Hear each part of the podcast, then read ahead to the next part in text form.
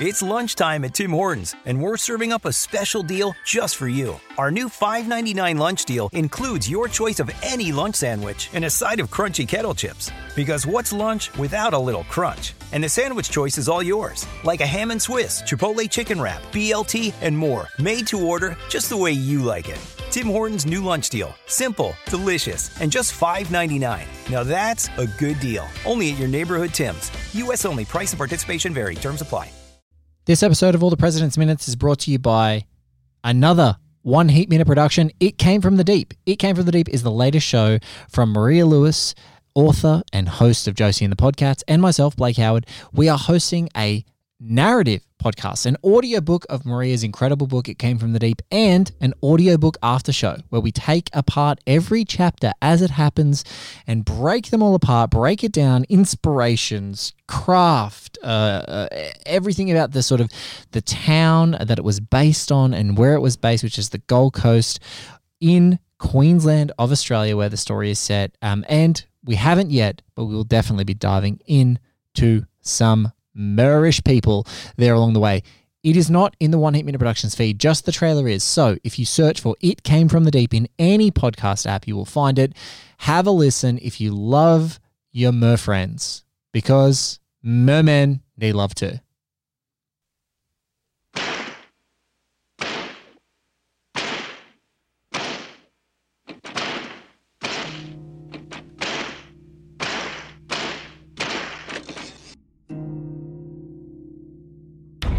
Why has the White House blocked the CDC from contact tracing this super spreader event? Maybe it's because the White House already knows who is patient zero. Why won't you wear a mask? Is it because the president would be disappointed in you if you don't wear a mask? I feel that it's safe for me not to be wearing a mask, and I'm in compliance with CDC guidelines, which are recommended but not required. Talk about your contacts with the president, what precautions you took. Oh, no one was wearing masks in the room um, when we were prepping the president during that period of time. It is being contained. And do you not think it's being contained? Late today, we learned that Stephen Miller, senior advisor to the president, has also tested positive. You spent a lot of time at the White House. Do you think there's a hole in the system there now? I don't. As the CDC continue to study the spread of COVID 19, they're recommending that people wear cloth face coverings in public settings where social distancing measures can be difficult to maintain. President Trump just tweeted moments ago that he and the First Lady have tested positive for the coronavirus. I know there's a risk, there's a danger, but that's okay. And now I'm better, and maybe I'm immune. I don't know. They are lying to you every day. If Donald Trump can't protect himself or his staff, how can he possibly protect America? Ladies and gentlemen, welcome to All the President's Minutes. I'm your host, Blake Howard. It is a full 91 episodes since I've spoken to this man. And that's not like three years of podcast, that's this year. Oh my goodness. The last time we joined this absolutely terrific editor and editorial consultant and uh, former professional hockey player and all round just really movie Twitter, film Twitter, just like positivity, film gushy, loving legend that I'm talking to today um, was in the Library of Congress scene. And there's not too many people that in this entire series of all the president's minutes that I've allowed to to pick a minute. And this guy is someone who I was like, I desperately want you to come back on the show. And I desperately want you to, instead of me prescribing minutes consistently, what seems to happen with everyone on the show, I'm like, you've you've played this game before. You're an alum of our show. You pick the minute you want to talk about. So it's with my great pleasure that I welcome back the awesome Vashi Nedomansky to all the President's Minutes. Mate, thank you so much for coming back. To Blake, thank you again. This is like my third or fourth time, and I had no idea that you had signed this. I felt honored. I was like, oh, you were like what minute? Oh, I got like three or four minutes. How about this or that or mm-hmm. that? I have no idea. I feel like an a hole for calling out stuff. You're not, you're, you're not, you're not you get, believe you're not, you're not an a hole. As we're recording this, so just a little bit inside baseball. As we're recording this, the not just now the 90th episode of All the President's Minutes has dropped. So you guys are going to be hearing this like a couple of weeks after that we recorded, and you know there's now really only like 40 ish episodes of the show to go. Um, so uh, it, it, was really important to me um, to, to, some of some of those key repeat guests, such as yourself, that I wanted them to be able to come back and I wanted them to be able to get a chance to talk about what they want to talk about coming up on the show. But it's yeah, it's been a, it's been a it's been a ride this time. Um, unlike One Heat Minute, which you know two episodes a week is a different animal to you know three and four episodes a week um, because you just have a little bit more time. You do a little bit more long lead. The show has a bit more time to momentum, but you know this show's a 2020 show um, in my mind now. It's like it's it's it's it's gonna it's gonna be a time capsule that runs the full gamut from when Australia was on fire at the, at the very beginnings of the year, at the very beginnings of the show, recording in my office studio where I am right now in my garage. Um, like you know when the smoke was outside and it was like 40 degrees and all the way through a COVID pandemic and six months of lockdown and not leaving this goddamn house and this office becoming my life, like the epicenter of my life in more ways than one. So yeah, I, I, it's it's now. I'm so glad to chip in and help out, and also your show could be like the only positive takeaway for 2020. Honestly, yeah. Look, it's it is it is getting it is getting like that, my man. Look, um, it's it's what a Oh, what a crazy time. What a crazy time. I'm so glad that you are safe and sound. Um, a little bit out of LA. We won't like. I'm on the desert. I'm on Palm Springs. I have a place in Joshua Tree, so I'm two hours away from the chaos. And if the zombies arrive or the nukes hit, then I'll, I'll have a little window to, uh, to escape and, last a little longer than most.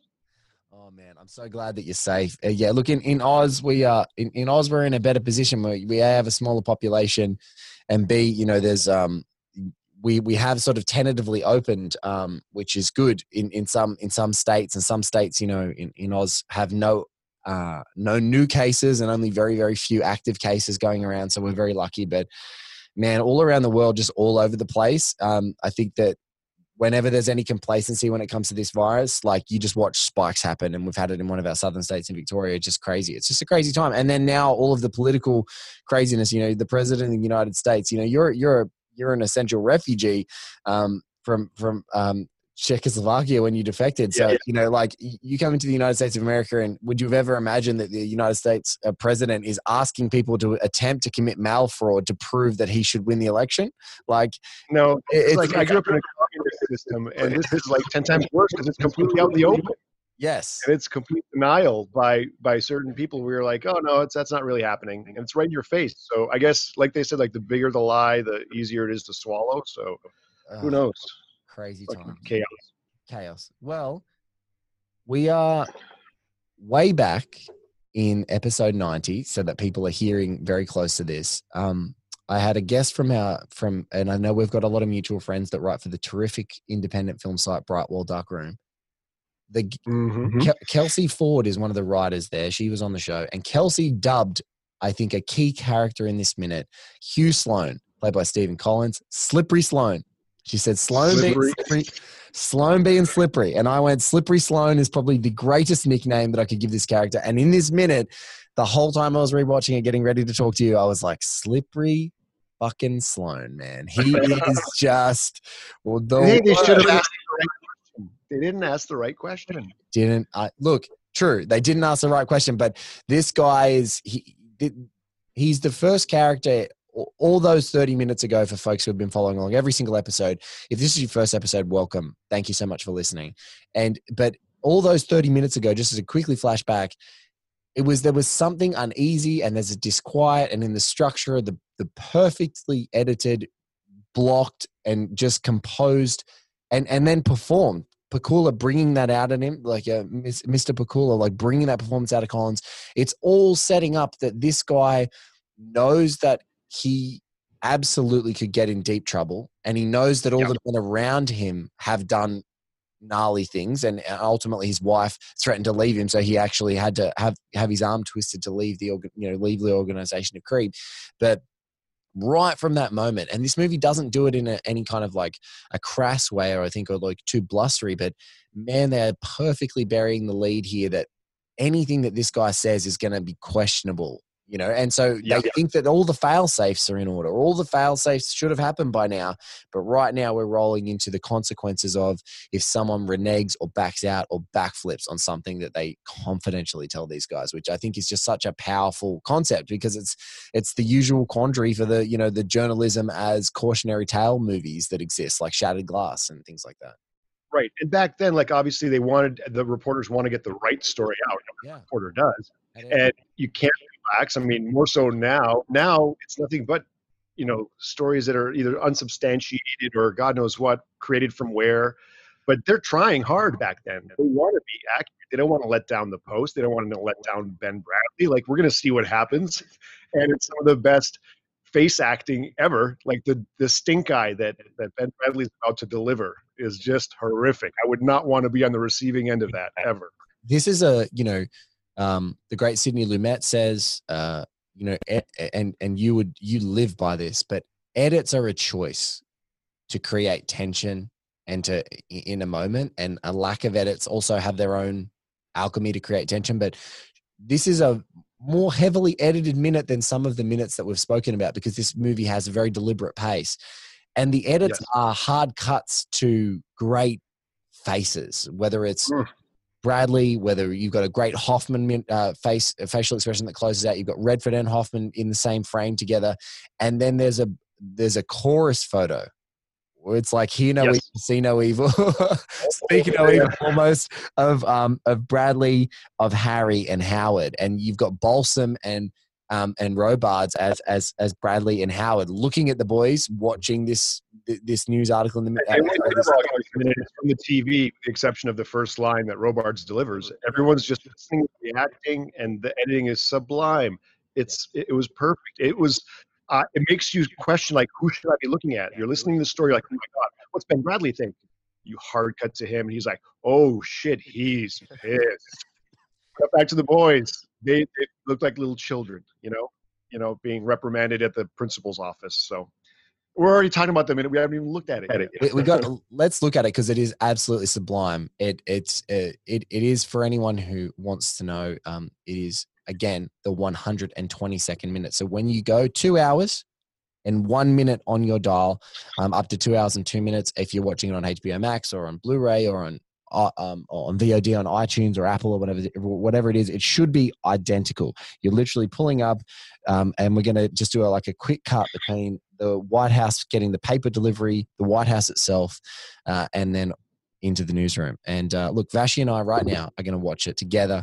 You guys are going to listen along, and then we're going to come back and unpack it. And it's sublime. And one one of my favorite movie editors and one of the great scholars of movie editing um, is going to help us unpack it when we come back.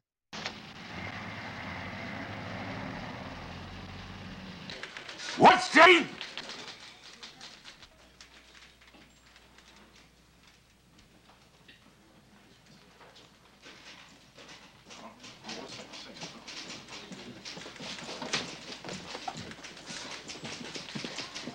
You know what it's about? No.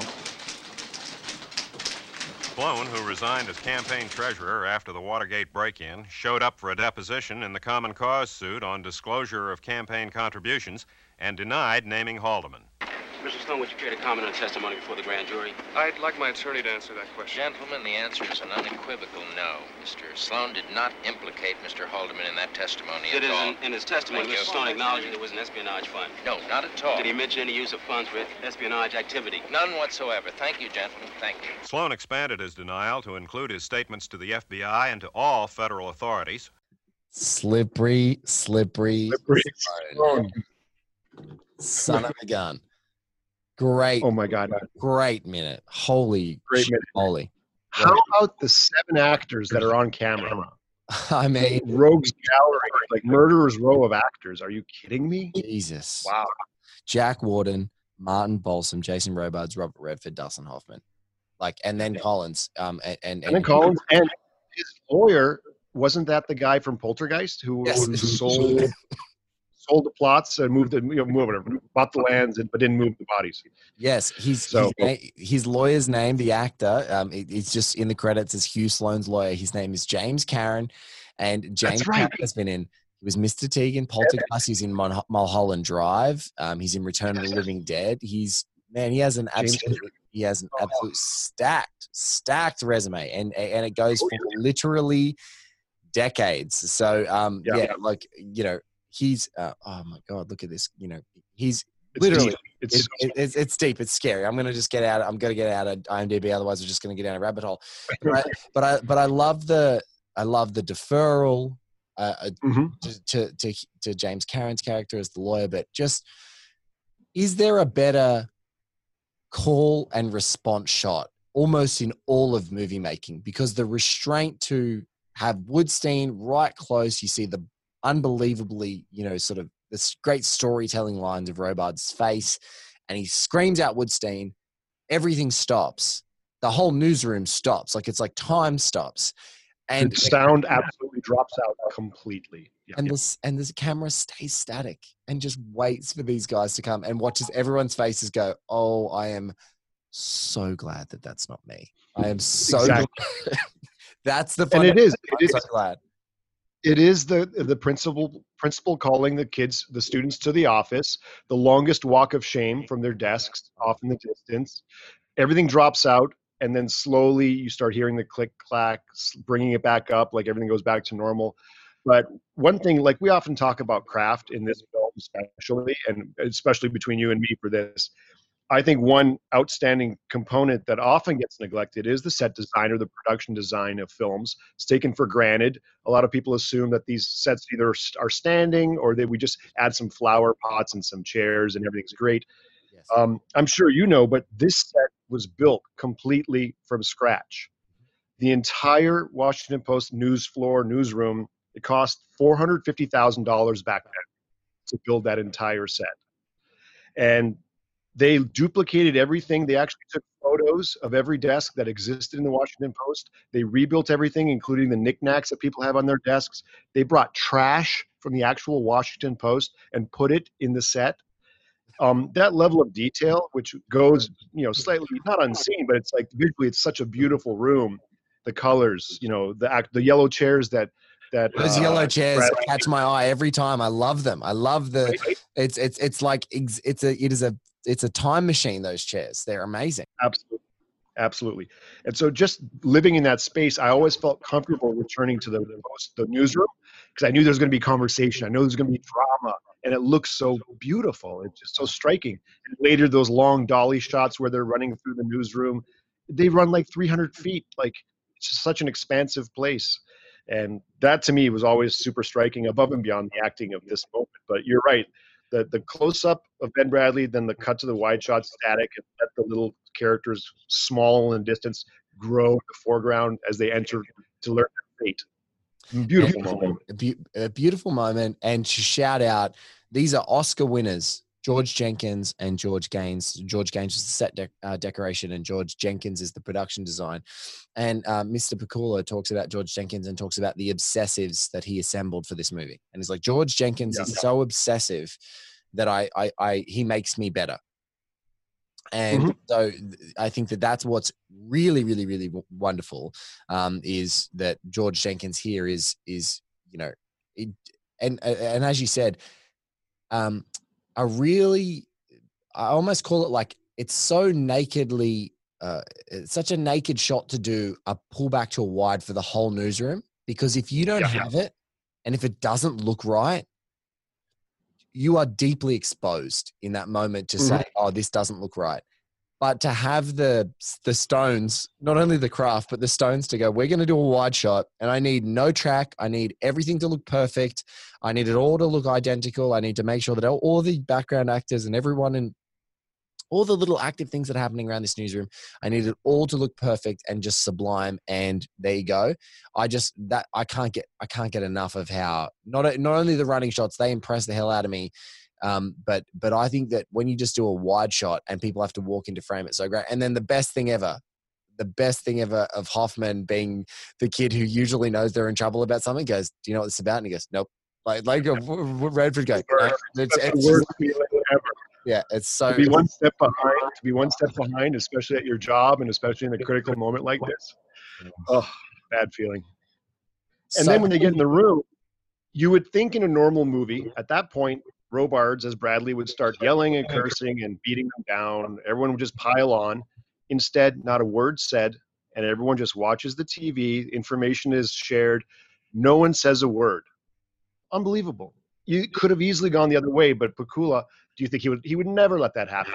What, what exposition for the sake of telling people? No. No, it's it's the it's the absolute rote 80s buddy cop formulaic response is to him to take them in there and give them a dressing down.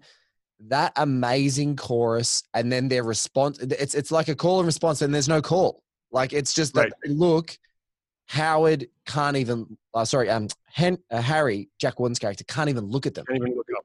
Yeah, can't look Like, up. Yep. He's like he's been told He's vouched for them. He's He's vouched for them so many times already. He's vouched for them, and he's looking at the story. He's like, I can't look at you right now.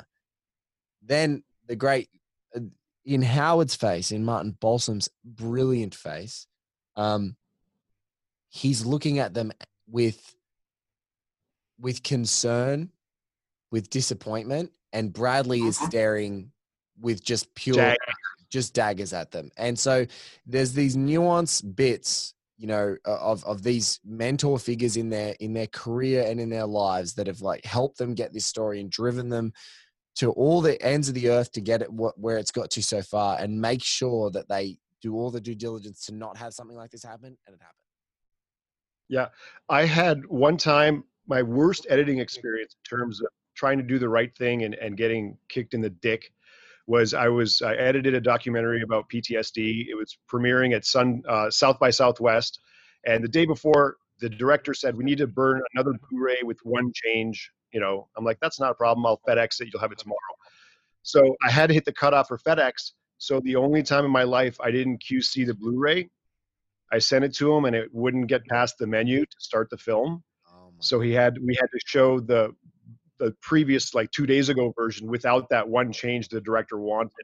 And oh. I've never felt professionally I felt like I was the biggest idiot, jackass, loser. Like I'm a professional. No, you're not. You fucked up. And the director called me and I'm like, I couldn't even I could barely answer the phone. You know that feeling. I oh, felt exactly how these guys felt. I dropped the ball and would never it will never happen again. So I was this this seems especially painful for me.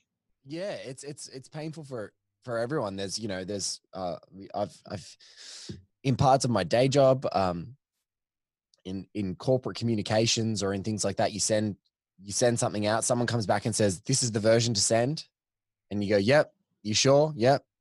And sometimes there's a delay in the email communications and then like literally 2 seconds after you've hit send to like thousands of people they come back and go no we've got one more change and you're like Oh, it's gone. It's gone. And they're like, that's a, there's a mistake. And you're like, you just gave me the go like I should have just held I should have just held my breath. I should have just waited five Yeah. minutes, walked away from my Take it desk, easy. got a coffee, whatever, just take a beat. And y it happens all the time. It- it get- Everyone knows therapy is great for solving problems, but getting therapy has its own problems too, like finding the right therapist, fitting into their schedule, and of course, the cost. Well, BetterHelp can solve those problems. It's totally online and built around your schedule. It's surprisingly affordable too. Connect with a credentialed therapist by phone, video, or online chat, all from the comfort of your home. Visit betterhelp.com to learn more and save 10% on your first month. That's BetterHelp H E L P. When you need mealtime inspiration, it's worth shopping Kroger, where you'll find over 30,000 mouthwatering choices that excite your inner foodie. And no matter what tasty choice you make, you'll enjoy our everyday low prices, plus extra ways to save, like digital coupons worth over $600 each week. You can also save up to $1 off per gallon at the pump with fuel points. More savings and more inspiring flavors make shopping Kroger worth it every time. Kroger, fresh for everyone. Fuel restrictions apply. It can happen. But what mm. the tragedy of this, and this is actually what's so great about this moment, is they they're disappointed about how he's reneged it. They didn't ask the right question, but also this is where the guys actually have to and and it's great and it starts with hoffman's inquisition at the end is like they actually do take it on the chin and take that soul searching moment and go what the hell happened how did right. how did this go wrong and, and, especially for Hoffman because he's the one that's priding himself. I've been here so long. I know how everything works. He's always one step ahead. He's creeping outside the office to get a story scoop. He's trying to pick up a news story, so it, it hurts him especially. And he doesn't pipe up. He doesn't start trying to explain himself like he does in other scenes. He just eats it and tries to figure out, like you said, what what do we do now? What went wrong? How do we fix it? And get to the bottom of it. Can I also say a really small detail? This is like for triviality, but I think you and I probably get off on it too. Is there's nothing more that I hate of the laziness of just inserting someone into archival photography. I actually really like that they had to redo it. Like they actually had to get people to pretend to be reporters to yes. say the lines that were in original archival photography and redo it with these new actors performing the roles of the people who were in that archival photography originally. I just love that. It's a small detail. It's probably a a couple of hour shoot, maybe three or four takes. And it's just one little assembly. It's just finding a shot front. It's not going to be hard for your, you, you know, your, your, production designers or your or your um, your set decorators to find something. Your location scouts and all that. You just find a a, a crappy shot front that just ma- like does enough to match, and you shoot it. And it, what it does is it makes it seamless in the rest of the movie with all of the other archival footage because you're just shooting on you know old, old school TV. You're shooting at CRT TVs, yeah. And I, what I love about that is, is that the only shot that was recreated? Because obviously all the other stuff is archival and it's it's seamless, but this doesn't jump out like I wasn't mm-hmm. expecting. I was happy to see Sloan like outside of the house. I was happy to see like what's going to happen and what the explanation was. If it was the real people in archival, I don't think it would have had the same impact. No, and, and it's and it allows you, and I think that this is like with all the other archival footage, if you go to the archival footage of Sloan, it, it, it complete it doesn't allow you to have a silent scene. What happens mm-hmm. is Bradlee has to talk. You see Sloan here, so that we all go, oh, that's Sloan, the real Sloan. It's just distracting. It's completely distracting because you know, as a storytelling device, in my mind, is it's completely distracting because it takes out of. But I think I think just that recreation of a, of a piece of archival footage here allows them to say nothing and and this scene to speak so loudly. Like it's essentially like a couple carries, yeah i mean that that insert which again is a simple thing to create and shoot it just it carries the this moment through and allows the actors in the room to express themselves and emote without words because it's doing the heavy lifting and that's that's written in like it's in the script it's all right there and it's this is beautiful. It's a really beautiful moment. Yeah it's it's and this is our worst nightmare. You know, if we're watching this movie, this is our worst nightmare in this movie. You know, obviously, so many people have seen this movie, so many people have heard about this movie, so many movies have been influenced by it, and the history that bookends it speaks for itself. And I think the filmmakers are so great at being able to sort of um, just take you in on what these guys did. But this is their worst nightmare for each of those guys as individuals is for someone to go back or for some part of their reporting to not hit the standard, that Bradlee standard that they've been knocking it out of the park. And, you know, even as as as soon as like, you know, sort of circa um, you know, 20 minutes ago, um, 30 minutes ago, there's the, you know, the great scene where um Hoffman hears about, you know, uh, Kay Graham getting a titty stuck in a you know titty stuck in a in ring or whatever, it, it, and, yeah. and um and um and and all those things where Bradlee's like, this is great, you know, run this baby, like this is this is the stuff. Um, so they've had all of these positive things and this movie just has the great thing of like i don't know whether it's for us or gluttons for punishment which has a great way of going you're not quite there you've still got more work to do you're not quite there this is that's, that's the beauty of dramatic filmmaking when you have setbacks you have to have setbacks it's every film like you think about raiders of the lost ark uh, Indiana Jones basically accomplishes nothing in the whole film. Like literally doesn't do anything. But you never think about it that way. But those are all setbacks, setbacks, setbacks. And our favorite what? parts are when he's already had five setbacks in a row, and then and then the truck sequence happens. And he's like, "What yeah. are you gonna do?" He's like, "I don't know. I'm just making this up as I go along." Like, there's nothing.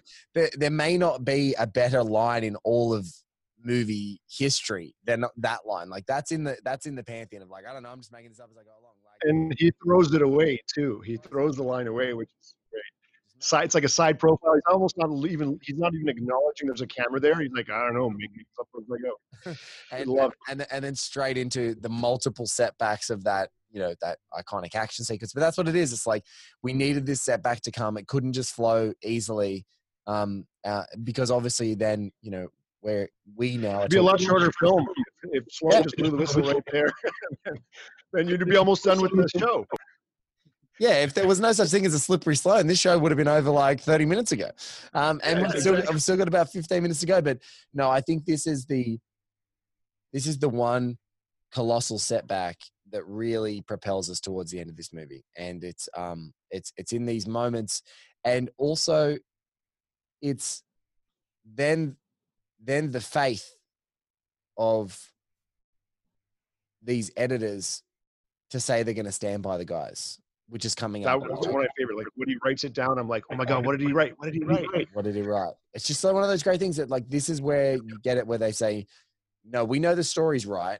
We know the story's right. We've got we've got corroboration and sources, and we've then had validation about where we've gotten the story wrong, like where we where we we were inarticulate about whether he said it at the grand jury, whether he was asked at the grand jury, um, which you know people will see later. But yeah, this this moment is a great setback moment, and I I just there are so many bits to love, but I I almost can't get over the the chorus shot of Bradlee staring Yeah. daggers of Howard That's a poster. I would print that and put it on my wall. Like Oh my it's just in in your beautiful I frame, but in your beautiful like captures of like every single frame of this movie. Um, um, I'm just gonna go and see because I actually ha- I al- almost always have it open. Um, I just put up like the first 20 minutes. I think I haven't gotten around to the rest of the film, but I will shortly. But while you look that up, I wanted to mention that again, the setback. What's what really made this dangerous for everyone was that now the government's on the offensive. Yes. They caught them in a trick lie or a mistake. The the general public are now like, oh, see, I told you Watergate was nothing. They're just making up stuff now. It makes it so much stakes are raised much more than just the editors being pissed off. The, the country is now unknowing and and off kilter, you know, because of this. and and it's that one thing that gets to call into question all of their reporting into this point.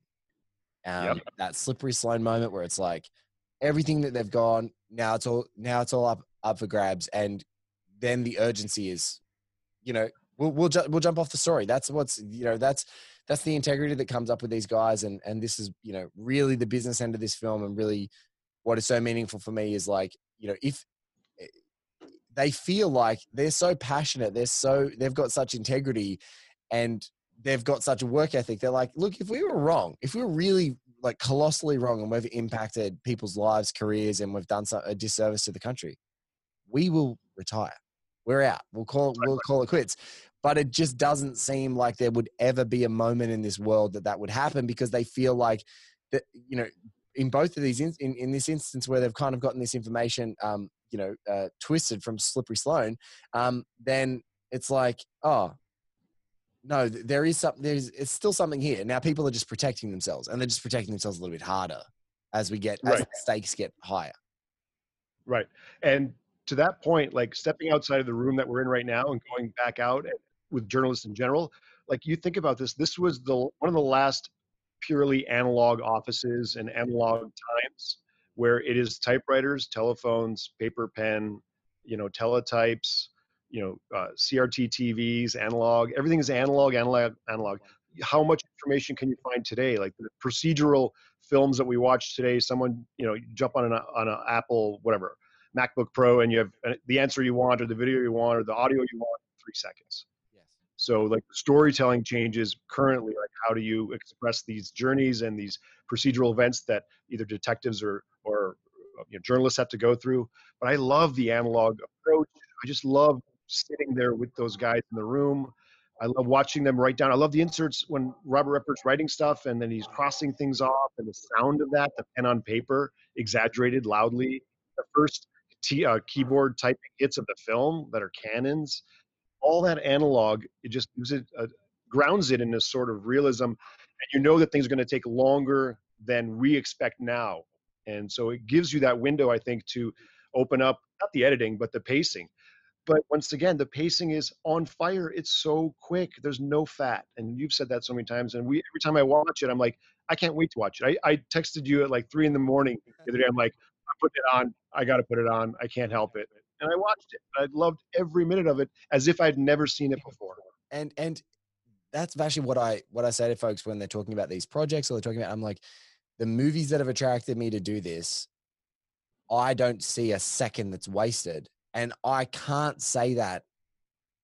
I can't say that for so many films. Like there are so many, like if you have the impulse to look at your watch and it must drive you insane as an editor, probably even more than someone like me.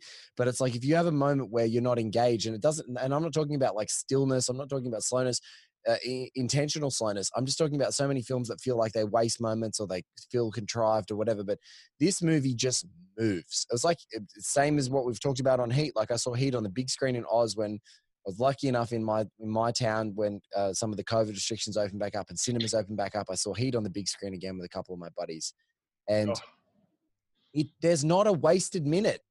And I'm now doing another, you know, more than two and a half hour long movie, and it's like there's not a wasted minute. There's no wasted seconds. Like this scene has everything. It's got the White House never sleeping, and it turns this beacon of hope into this menacing, sleepless beast. And it's yep, got yep, yep it's got Jason Robards' Oscar winning face right there, like two time Oscar winning face right there, screeching at these guys. One of the most seamlessly, you know, recreated inserts of um, archival footage into the movie and, and, you know, people allowing people to perform in those moments. And then just all this incredible, like, storm of reaction shots. Like, and this is just one minute of like 130 odd or 40 odd by the time we get to the end of this movie that we've discussed. And I just, yeah, this movie is almost impossible. If I didn't have to turn it off to talk to you guys about it, I would just I could and would have it on a loop, especially. I, I often do in my edit bay. I'll have it on a loop in the background. Um, I've talked to other editors that have it because, again, there's not much music. What it does, it's very subtle and it's emphasizing things. It's just the conversations, the sound. Like, well, it sounds like you're in a newsroom, like 95% of the film. Yes. So maybe that instigates you to work harder or work continue working you know maybe it's that kind of uh, oral stimulation that we sometimes need but i agree with you it's just it's magical and i it's that's why we're breaking it down we're trying to express and, and share with other people what why it means so much to us and how uh, film from 1970 four or five. I can't remember now. Well, yeah, f- f- 75 it was filmed. I think it was released very early in 76. But yeah, it's, it's, it's, it's but, but, you know, they're, they're literally making the, Redford's talking to Woodward and Bernstein before they've written the book. Right. He was working on the candidate. He was shooting the candidate, Redford was. So he already had a taste for the political. I mean, he's had that for a while, but he was actually acting in it. And then he took the role and then obviously put on the corduroy and he was a brand new man. oh man, yeah, the, the corduroy is a life changer. But the candidate again, well, I, I that's another movie I've only watched very recently, um, uh, for the for this show, and that's just another great movie, another terrific, oh, another terrific movie of what I imagine is sort of like an artist rendition of the exact same experience that the current president of the United States had when he actually won, which is like, yeah. what, what a great last slide. do you remember the last slide? Like, yeah, it was I was like, what do we do now? Like literally. That's the last line. What do we do now? that, uh-huh. that that scene where Redford's in the cab, if you see the candidate, watch the candidate. It's absolutely incredible viewing. Just to to talk about the American political machine, to talk about you know candidates and why people would do it, and then to talk about when people are running up and, and like sons and, and great fathers and sons moment. But what when there's a there's a moment where he kind of has a drink the Kool Aid moment in his cab where he starts like spouting all the things that he's saying and it's kind of tormenting him that he's starting to like he's he's been twisted by all this optimism because he knows that it's all just false and his performance in that cab i just like that that that that gets me every time um and and it's absolutely a driver for like you know who are the people that are actually in power is probably a great yeah, yeah. question he had in his mind and then found this next this next opportunity to engage with it on a much more direct in a much more direct way than like and on the biggest stakes possible in the presidency of the united states because like people who get elected for local office and then uh, governors they're the next their next step is up into this and who are these people and and are and they how, these- his timing his timing to approach uh, the, the reporters and actually move forward on this, and then to have this just develop in front of him, and then to turn around so quick within like two years to have the film done. That's just mind-boggling. And at that time, particularly mind bo- and at the time when people would be sick of it, you know, I think I think any of us at the moment there's um I can't remember. It's a new TV series. It's like the Comey Rule or something like that, where Jeff Daniels is playing Comey and then uh, Brendan Gleeson's playing Trumpets. Like I think it would be it would be like something like that, like that's coming out, and all of us who are watching those trailers or seeing it or, or hearing about it or reading news items on it, you kind of get this like cynicism of like, oh, like what is like what is this take going to be? Like you know, it, it, this, is, this this doesn't feel like it's going to be in all the president's men or, or a social network or something like that but you never know like what guys the next you know definitive um you know sort of docudrama um is going to yeah. be but but you know i've just mentioned two that are around 40 years apart because that's the standard like the the, the level of the, the level of like filmmakers and actors and editors and the alchemy of the text and who's producing it like it, it takes time you know. I think the big shorts another one which i absolutely adore um, um, that uh, came out fairly recently um, again another movie that feels like it's born out of a love of all the president's men. Um, really terrific but yeah it's, it's really really fascinating stuff.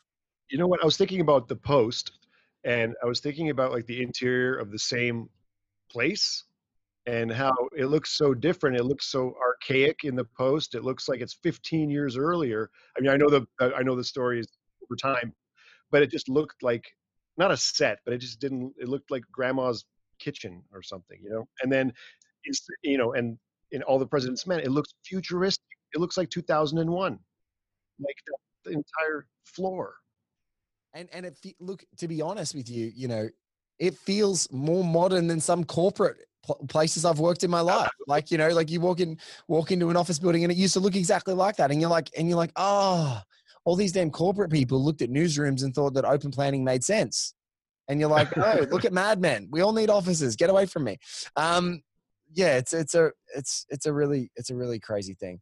But mate, look, it's I, I can't tell you how much um, it is a pleasure to talk to you. Thank you so much for your support and um, recommending things and and being such a um, uh, real real champion of um, movie loving and movie craft. Um, I love interacting with you online. I love even more um, when we get to chat. And uh, just thank you so much for being a part of all the things that we do um, because your firsthand experience working with these huge filmmakers and, and, and the actual craft of editing, um, for me, uh, you've given me a greater appreciation for something that I already appreciated. But I just want to say thank you so much for being a part of the show. And this will no, be the last time I get a chance to thank you on this show for being a part of this show. So thank you so much once again, it's my sincere pleasure. It, I, heartfelt thank you because it's so important to me to share this stuff, and it, I know how important it is to you. And, and, the platform you've created is just spectacular, and I tell everyone about it, and it's just super special. I wanted to, can I just say one last thing? I just read this Robert Redford quote the other day, and I hadn't heard it before. And he said, they said, "What is all the president's men?" And he says, and I'm sure you know it, but a how done it about a who done it. yes, yes how done it? How done it about a who done it? Yeah. Look, he, he must there's there must be something in the air because literally in the conversation I had yesterday to post, um, we were talking about this movie's great how done it practices, and I think that he even greater synthesizes like because we were, we were debating on the show, um, you know, which is now is like 30 episodes back for other people listening. Is it a how done it? Is it a who done it? But I think that how done it about a who done it is absolutely perfect. And, and I think that, um, but, but with every, with, with every new person, whenever, whenever we get to the how people are implicated. Um, so there's, you know, as we get to the how, there's another state of impl- implication. There's someone else being evasive, someone being slippery, um, and setbacks setbacks, baby, setbacks with a big exclamation point. Vashi Nedomansky, thank you so much. Um, where can people find you? So, um, uh, other than um, at Vashikoo on Twitter. At Vashikoo on Twitter is where I'm at all the time, but my website is vashivisuals.com, and I have my blog there where I post all my ramblings and thoughts and breakdowns. That's the easiest two places to to try and interact or find out more about me. So. And you can also see he's incredible. He's uh, got uh, uh, every sort of 20 seconds of all the president's men. He's got a, a this gigantic collage picture. He's got the heat breakdown.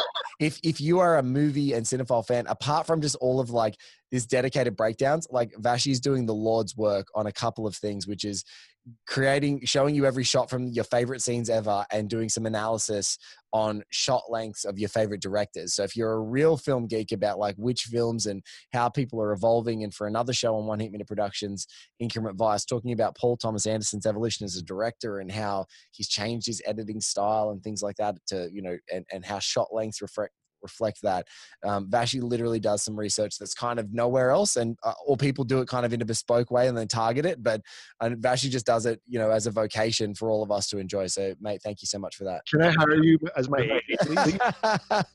Look at I, I don't understand when people are like, oh, what's the shot length? I go like, I don't know. I go straight to your blog. It's in my favorites. I just go there and I'm like, I've actually did this. He's like, yeah, here's the breakdown. I save the picture. I, I DM it to someone. I'm like, yeah, Vashi did a great breakdown of all of Fincher's films or all of Paul Thomas Anderson's. Like, if you want to check the shot lengths, because you know, I, it was really funny. I was listening to an episode of um, uh, editing an episode actually of Inherent Vice, and the guys were talking about shot lengths. And I, in the middle of editing the episode, I just opened up a window on my browser and I was checking it out on your site to, to hear to hear how. Dude, you're too kind. I thank you for all that kindness, and I know you're going to get it back. And I'm so proud of you, and I can't wait to see what you do next. And I'll be there either listening or trying to get on for another minute or an hour next time on anything you want. That is my incredibly generous and lovely friend Vashi Nedomansky. If you want to follow him on Twitter, it's at Vashikoo, which is V A S H I K O O. Um, he usually links to some of the amazing stuff that he does, but I would recommend favoriting his website, vashivisuals.com, which is V A S H I visuals.com. Vashi is unbelievable uh, at sort of cataloging the incredible things that he's doing and shot lengths and just you know different technical stuff that kind of is nowhere else. And it's it's beautiful because if you are like me and you like listening to Vashi talk about his editorial style, he's just kind of got I don't know. We've just got such close taste that uh, close taste rather that it seems that it's perfect. Vashikoo on Twitter. Guys, thank you so much for listening to another episode of All the President's Minutes. We have so many great guests lined up in the run up to the completion of the show. Um, the 29th of November is the final date. The final episodes have been almost recorded. Can't wait to share them with you. One Blake Minute is where you can find me on Twitter and on Instagram at ATPM Pod for updates about the show exclusively and oneheatminute.com. Thank you so much. Please subscribe, rate, review, share everything we do. It really helps. We appreciate you.